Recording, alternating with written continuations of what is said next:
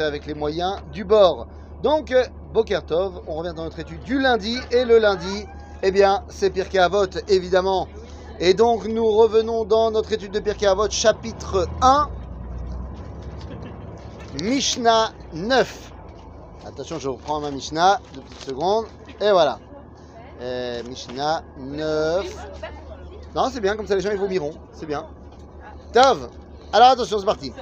Donc on est toujours dans la Mishnah euh, des élèves de Nitaya Arbeli. On est dans la Mishnah de Shimon ben Shattach. Alors, on se rappelle qu'on ne peut pas comprendre Pirkei Avot de manière générale, et surtout le premier chapitre de Pirkei Avot, si on ne replace pas les Mishnayot dans leur contexte historique. C'est impossible. Donc Shimon ben Shattach, on sait qui c'est. Shimon ben Shattach, c'est quand même le beau-frère du roi.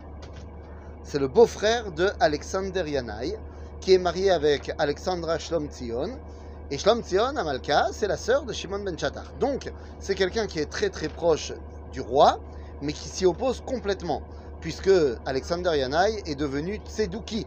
Il a rejeté la Torah orale. Donc, autant te dire que les repas familiaux entre lui et son beau-frère, ben, ça devait être sympathique. Et donc, dans une génération où la malchoute, elle est complètement officiellement opposée à la Torah, alors, eh bien, le rôle du rabbin, on l'avait déjà vu avec Yehuda ben Tebai, qui vient donner un enseignement au rabbanim, eh bien, Shimon ben Shatar continue. Et il nous dit, Shimon ben Shatar Omer, Eve marbe lachkor et edim, ve'eve zahir bidvarecha, shema mitocham yilmedu le shaker. Lorsque tu vas, toi, en tant que rave, en tant que juge, tu vas aller vérifier les dires des témoins. Et on est dans une époque où justement, il y a des témoins qui essayent de faire en sorte qu'il y ait des problèmes avec Rosh qu'il y ait des problèmes avec plein de choses, parce que justement, la malchoute, elle rejette la Torah orale. Eh bien, toi, en tant que rabbin, fais attention quand tu vas leur parler, quand tu vas vérifier s'ils disent la vérité ou pas. Quand tu parles, ne fais pas en sorte de leur donner de l'eau à leur moulin pour qu'ils apprennent à dire des mensonges. Shimon Ben Chattar, son rôle est de dire ce n'est pas parce que l'État va contre la Torah que tu dois suivre l'État. Alors, très souvent, euh, vous m'entendez dire des choses euh, en faveur de l'État d'Israël, que c'est la Géoula, que c'est la Malchoute, et tout ça c'est vrai. Mais il y a une question très forte.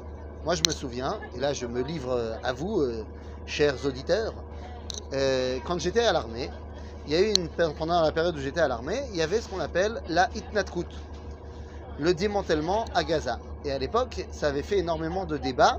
Est-ce qu'on doit écouter et obéir aux ordres, et donc euh, aller démanteler des juifs, ou est-ce qu'on doit les saref kouda, c'est-à-dire ne pas obéir aux ordres? Et à l'époque, ça avait été un grand débat. Ça avait été un très très grand débat. Et Baruch Hashem, il y a des rabbinim qui se sont levés et qui ont dit les choses de manière très très claire et très simple. Comme par exemple Reba Vroom Shapira, le Rosh Yeshiva de Merkaz Arav, le Rav Cherki évidemment. Qu'est-ce qu'ils ont dit? Ils ont dit c'est très simple. L'État d'Israël, c'est Kadosh. Maintenant, est-ce que le gouvernement ne prend que des décisions qui sont Kadosh pas forcément. Le gouvernement est fait d'êtres humains. Et donc, des fois, il fait des choses et il dit des choses et il décide des choses qui sont en accord avec la Torah. Et des fois, il fait des choses qui sont en désaccord avec la Torah. Et à ce niveau-là, eh ben, les choses sont très claires. On écoute la Torah.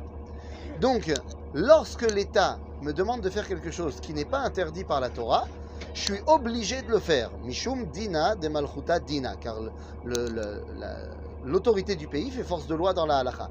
Mais ça, c'est quand il décide des choses qui ne transgressent pas la Torah. Mais lorsqu'il décide des choses qui transgressent la Torah, eh ben je n'écoute pas. Je fais ce que la Torah, elle me dit. Point. C'est très, très, simple, en fait. Et Shimon ben Shatar, il en est à ce niveau-là. À l'époque où il est le chef du Sanhedrin, eh bien, un des serviteurs de Alexander Yana, un de ses généraux, va être terriblement violent pour réprimer une révolte dans la Galilée. Pour être exact, dans euh, la localité de euh, euh, Migdal, à côté du Harbel. Là-bas, il y avait une révolte contre l'État et il a envoyé un de ses généraux pour mater la révolte. Et il l'a fait de manière extrêmement violente. Il a tué hommes, femmes et enfants. Cet homme, en l'occurrence, s'appelait Hérode. Il n'était encore que général. À ce moment-là, Shimon ben Chattar a demandé à ce qu'on fasse venir Hérode et son maître et le roi pour les juger au Sanhedrin. Et quand il est arrivé, le roi Alexander Yanai, avec ses hommes, ses soldats, ses chevaux, dans le Sanhedrin, Il a dit j'accepte de me faire juger, mais à condition que tous les rabbins soient d'accord. Et là, qu'est-ce qui s'est passé? Bah, Les rabbins, ils ont fait. euh, Ils n'ont pas voulu le juger. Ils ont dit non, je peux pas, j'ai piscine.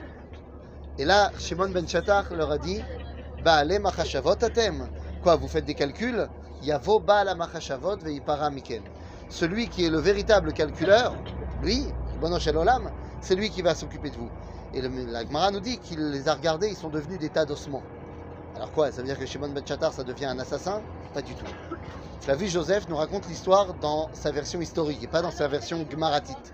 Dans sa version historique, Shimon ben Chattar a dit aux gens il faut juger Hérode maintenant qu'il est jugeable, parce que le jour où il prendra trop de puissance, on ne pourra plus le juger et on deviendra tous des ossements.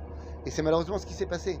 Ils n'ont pas jugé Hérode, et au final il est devenu le roi Hérode, et il a fait massacrer la moitié du Sanhédrin. Donc Shimon ben Chattar est l'homme qui garde l'intégrité de la Torah, et c'est un message qui est envoyé au rabbin, quelle que soit euh, l'ambiance du moment, toi tu te dois d'être émette avec la Torah. A bientôt les amis